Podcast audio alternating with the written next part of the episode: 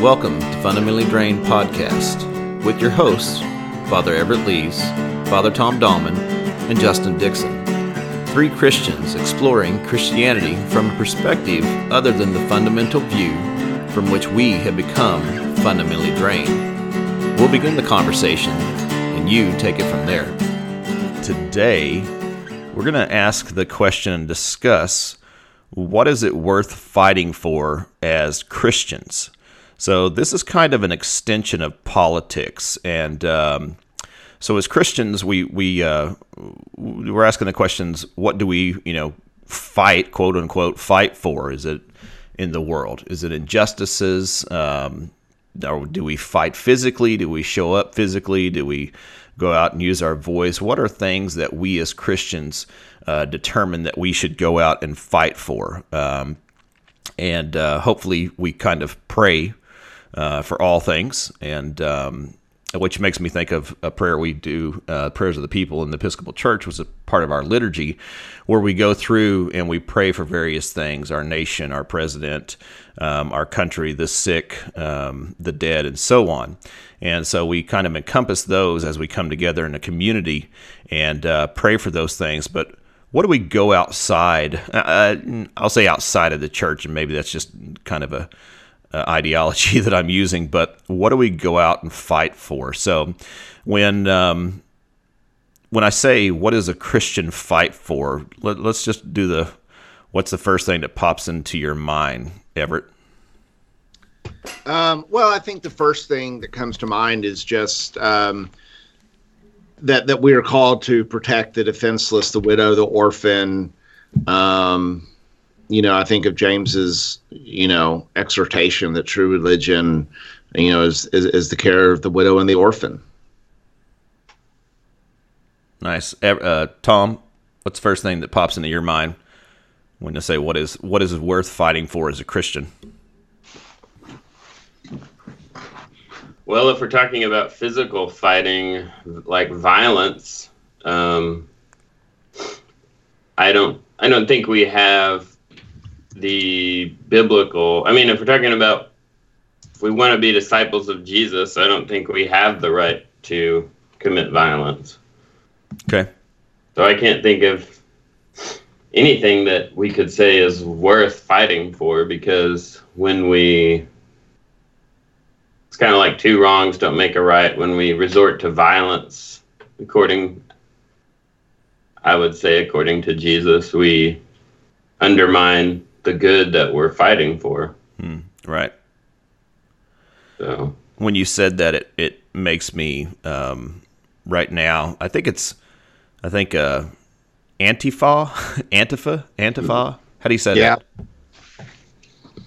Yeah. Yeah. Yeah, okay.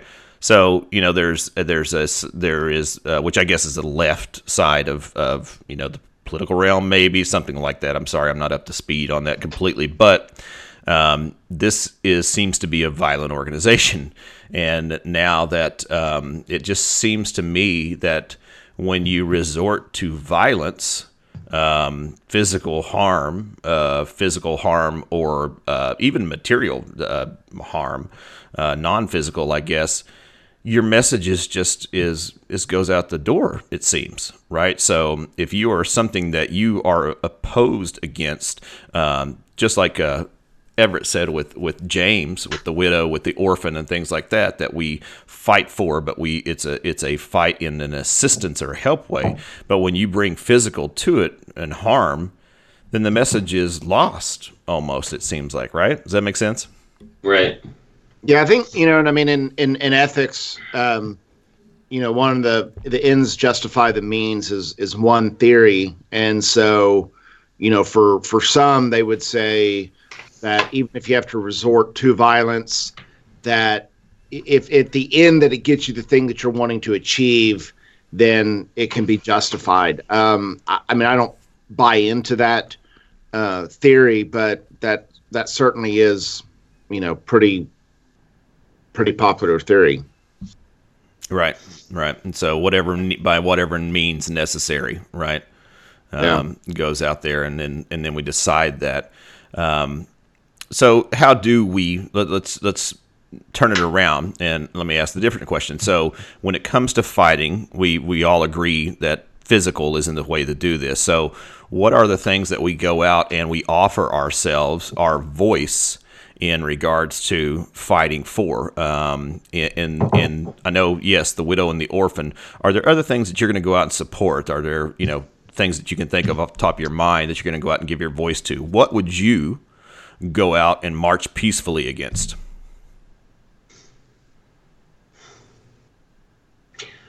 Well, sorry. go ahead, Everett.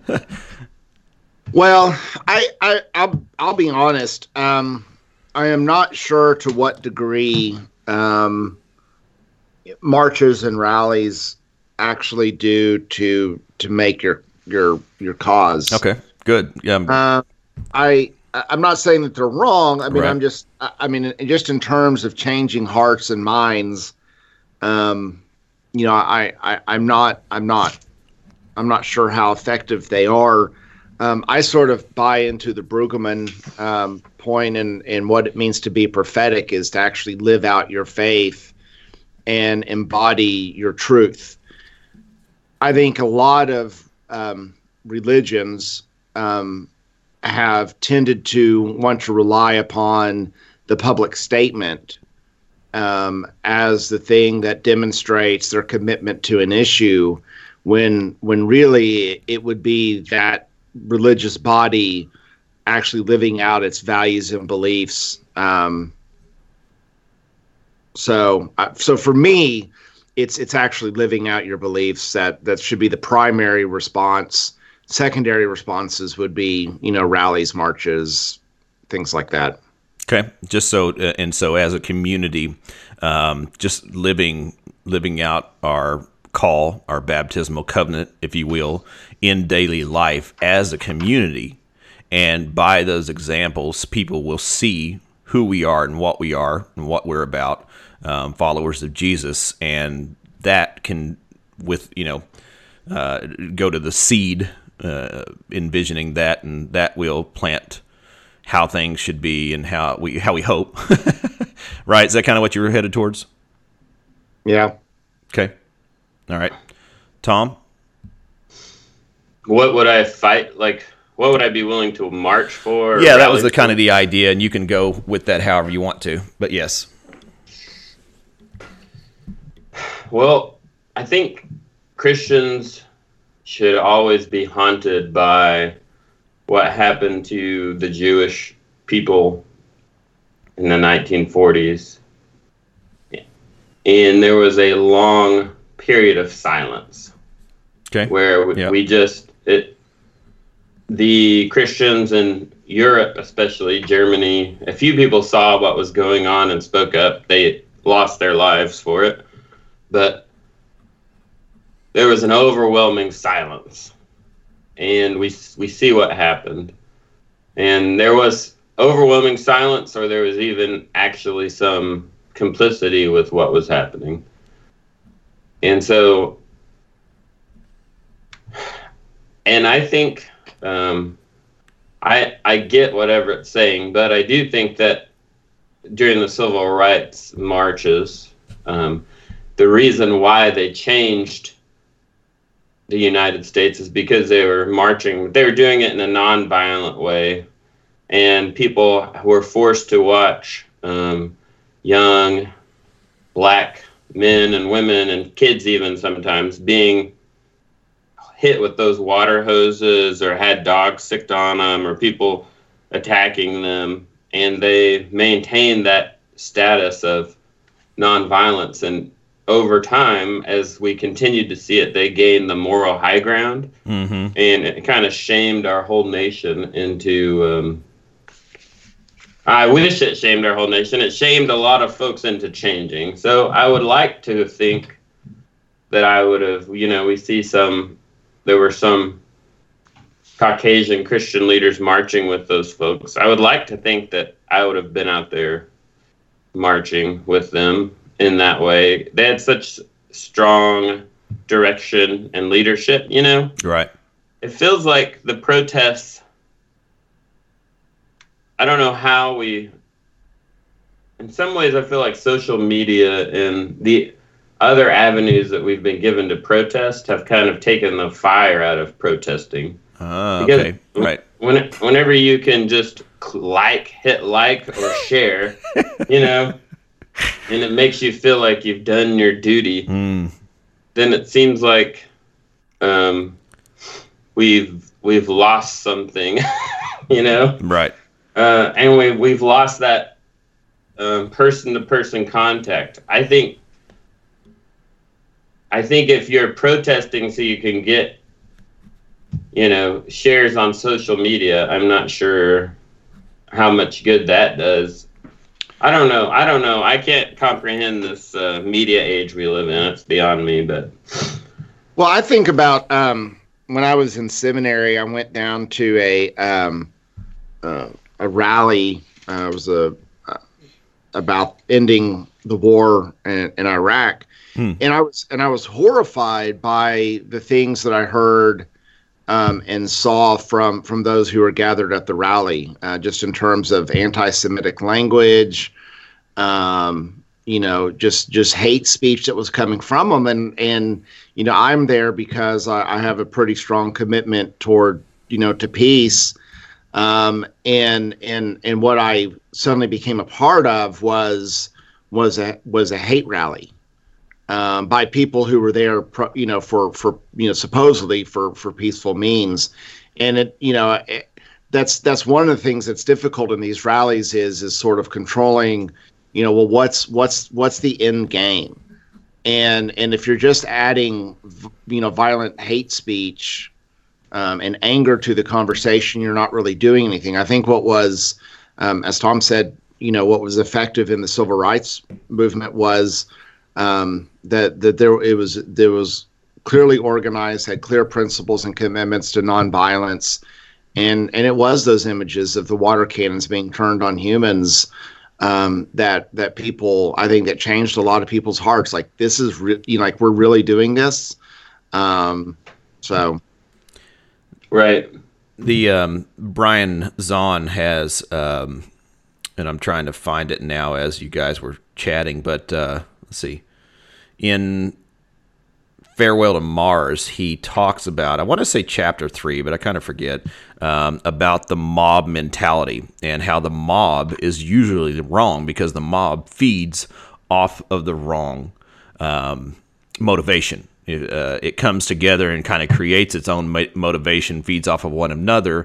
Where I think along the lines of what both of you said is when um, the civil rights movement was occurring, um, the marches would marchers would show up and they would have a clear outline of who they are, what they're doing, and what they will not do in regards to what's happening. And so when you call together, um, now I'm just doing this tongue in cheek, but when you call together people to march and there isn't a clear outline, what's going to happen? I mean, um, that's where the uh, monkey brain goes in and starts making all the decisions for you. It's fight and flight, and all these things happen, and no one has a clear outline of this is who we are, this is what we're going to do, and this is what we're not going to do. And when those boundaries are set in place, I think you can have, I, mm, I think, my opinion, you can have something that actually makes a difference and um, can have morals. And actually, uh, I think Tom referred to the moral high ground, which makes sense as, as I see that in, in a march or a peaceful rally. Uh, but when other things get out of control um, and there's things that you haven't defined what you won't do, then the who knows what's going to happen. Right. I feel like I, I feel like I need to do. I'm, I don't want to change the subject, but I feel like this is a free flowing conversation, right? Why but, isn't all of our conversations yeah. free flowing, Tom?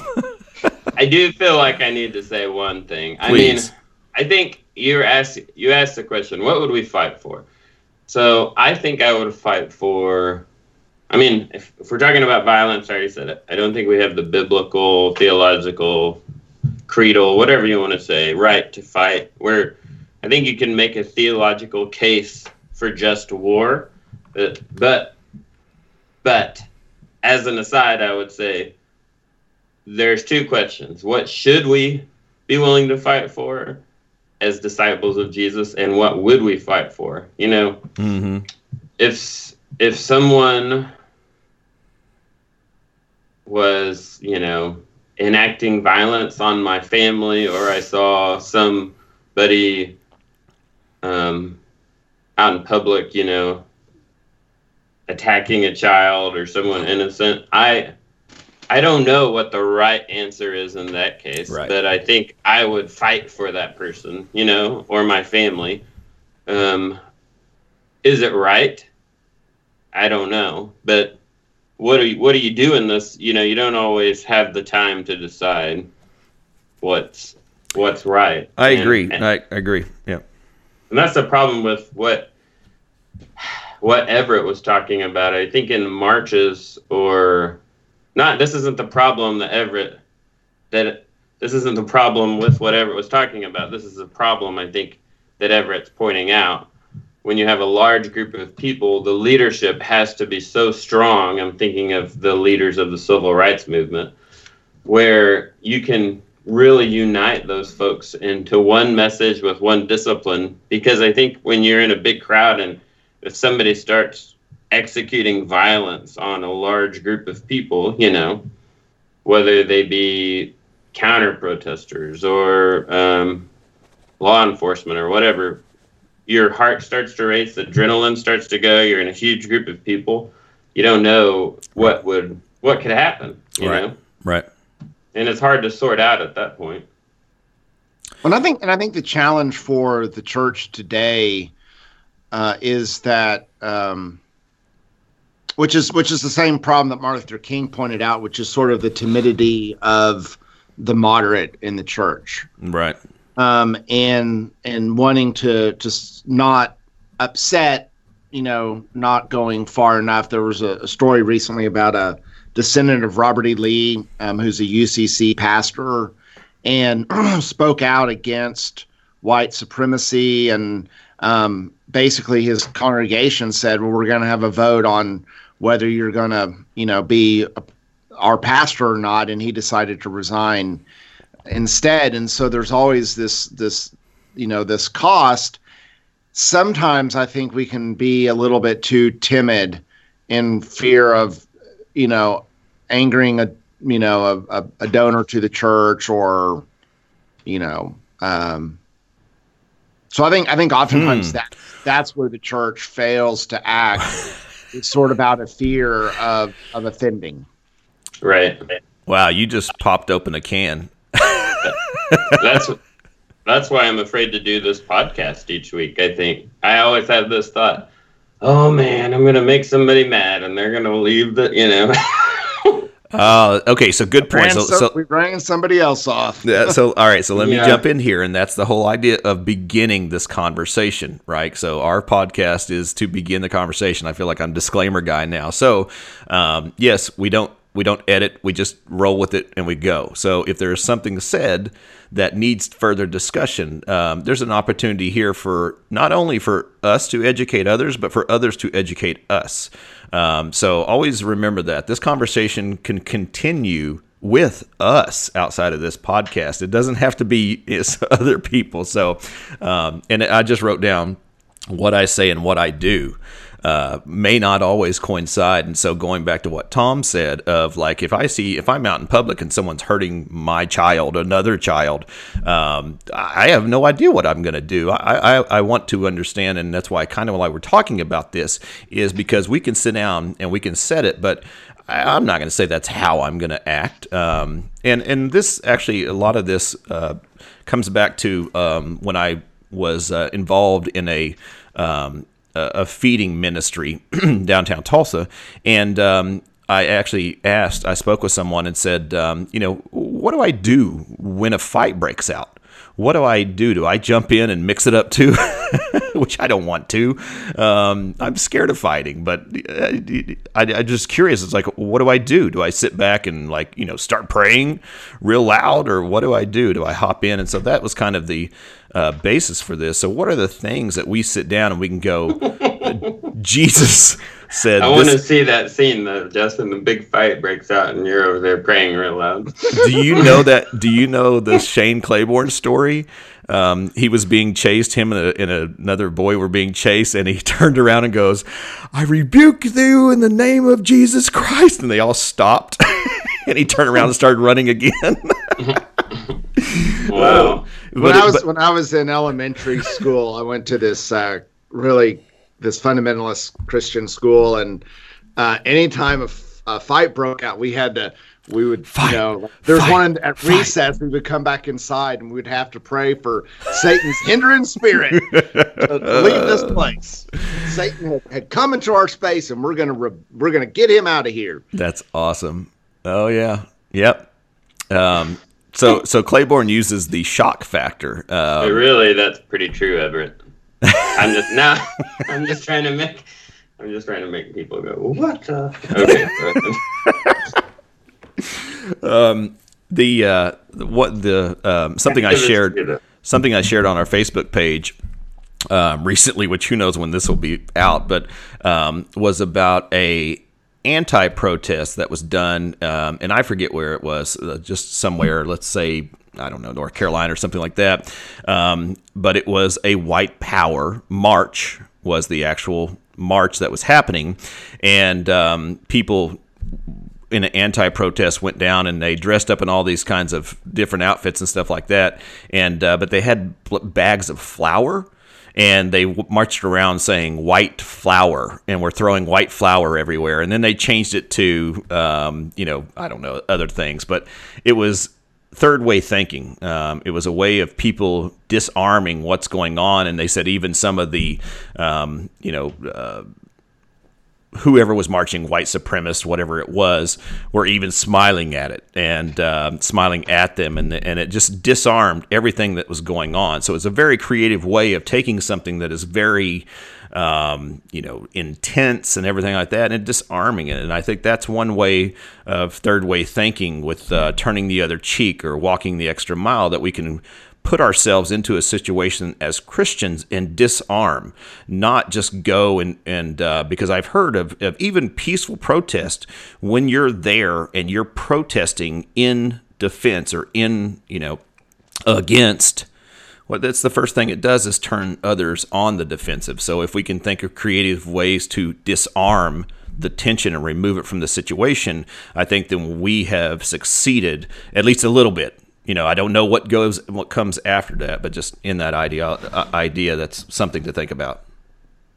So, what a better way to say this instead of what are we willing to fight for? I know that mm, what the makes the podcast hopefully interesting. But what should we say? Oh, what is worth resisting as a Christian?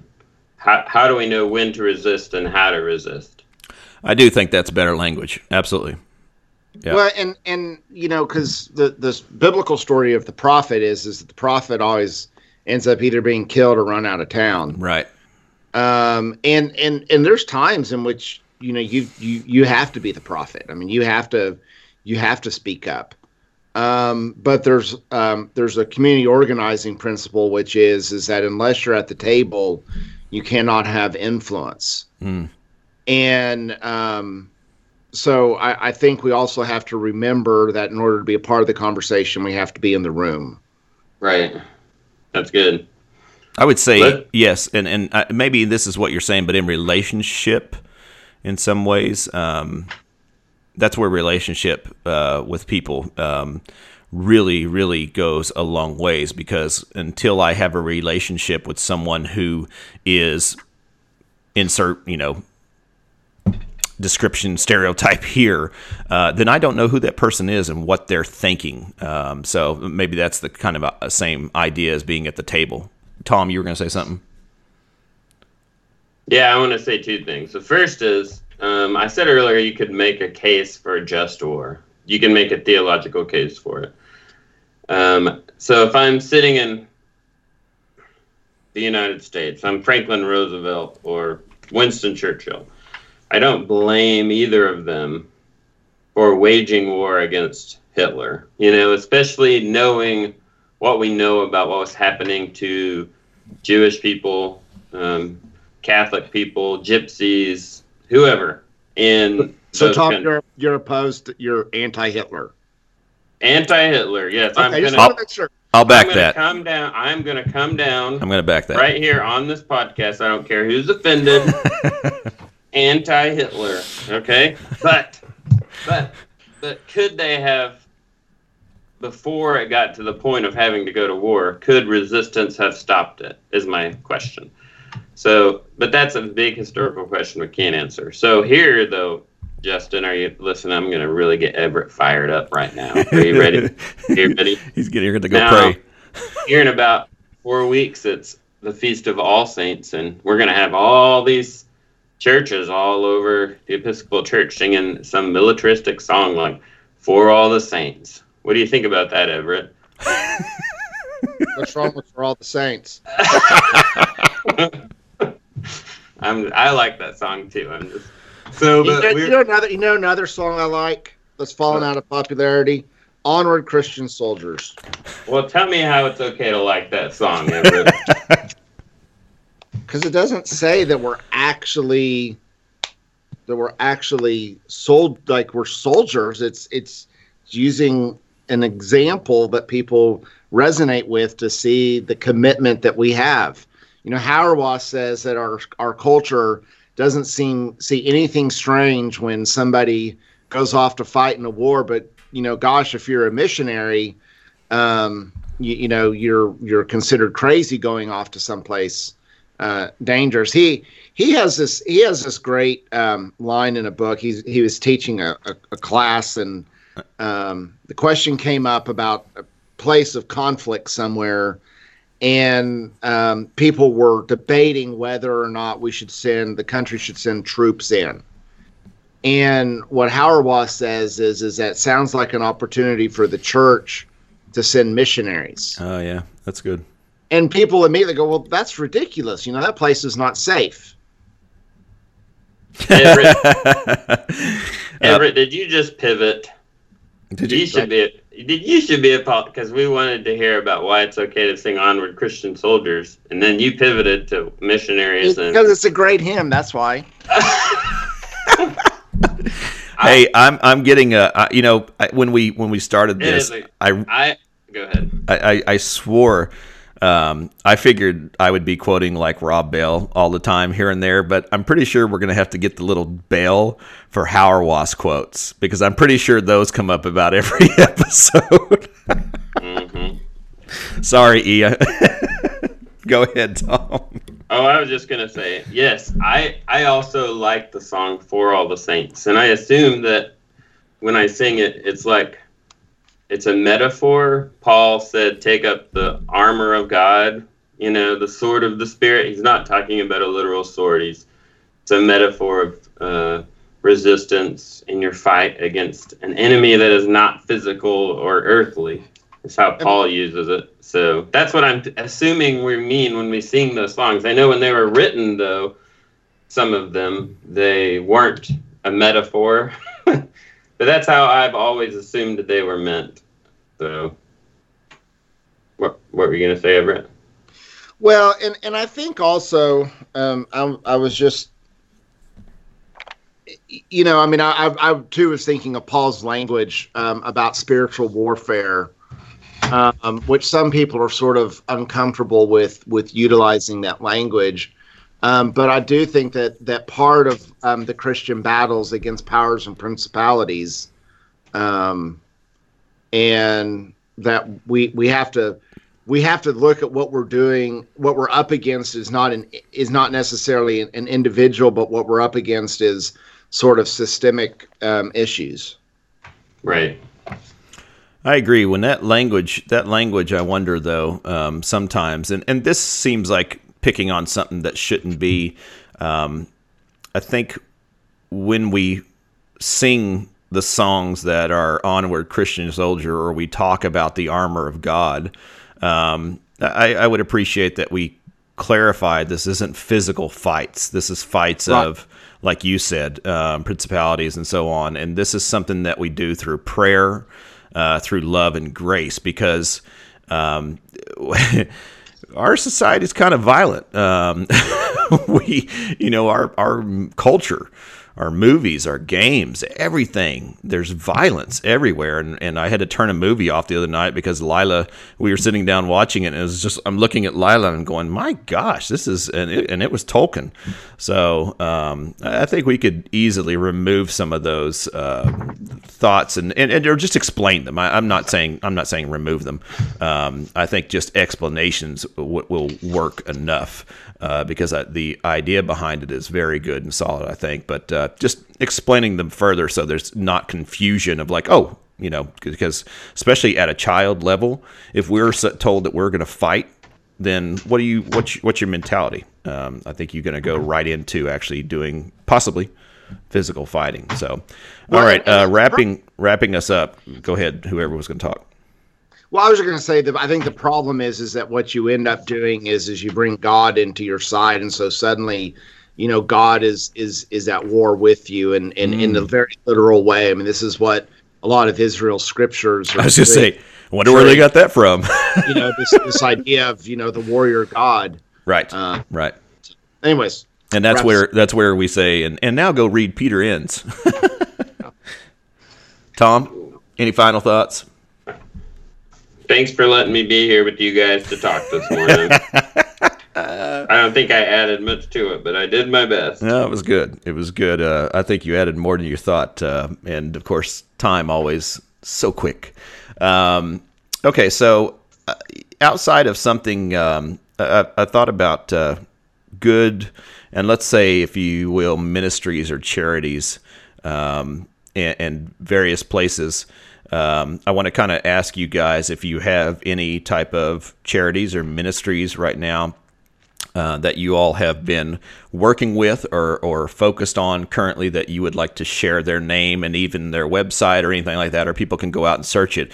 Is there anyone, um, I know you guys know a lot of them, but is there anyone in particular that you'd like to share on here so maybe people can go out and uh, research them and get involved? Uh, Tom, do you have anything off top of your head? Well, my personal favorite charity is Episcopal Relief and Development, doing a lot of great work down in the Houston area right now with the Diocese of Texas cool. for Hurricane West Harvey Texas. relief. Yeah, and West Texas, sorry. But yeah. Okay. All right. Everett? Well, I will I will echo ERD Episcopal Relief and Development as a worthwhile um, charity. Also, um, locally, um, we do a lot of work with uh, New Hope, Oklahoma, which provides uh, after school summer camp programs for kids who have a parent in prison with the goal of ending uh, generational incarceration. Nice. And I'm sure that those can all be found online if you just Google the name. Um, we can put them in our show notes. What? Oh, I'm just figuring that out. so show notes, excellent. Thank you for reminding We're going to dock that. your pay, Justin. Yeah, I know, I know. Um, and I wanted to, um, well, I just forgot. Oh, um, a organization that I've worked with um, in the past is HIS is the acronym, but it's Hosanna of the Sahel. Um, and I always mess up the name, so I'm going to put it in the show notes. But um, anyway, they do uh, they dig water wells in Niger, um, Africa, and uh, some good friends are involved in that. So I wanted to point them out too because clean water, man, it's just it sometimes blows my mind that there's people on this earth that uh, still don't have clean water. So um, cool. Well, uh, thanks for chatting with us again, guys, and thank you for listeners for joining us. And uh, we'll talk with you next time. May the peace of the Lord be always with you. Thanks for joining us today. You can find us on Twitter and Facebook at, at Fun Drain Pod. We'd love to hear your comments on our episodes and also suggest future episode topics. Also, if you enjoy what we're doing, go on to iTunes and give us a review, please. Thanks a lot.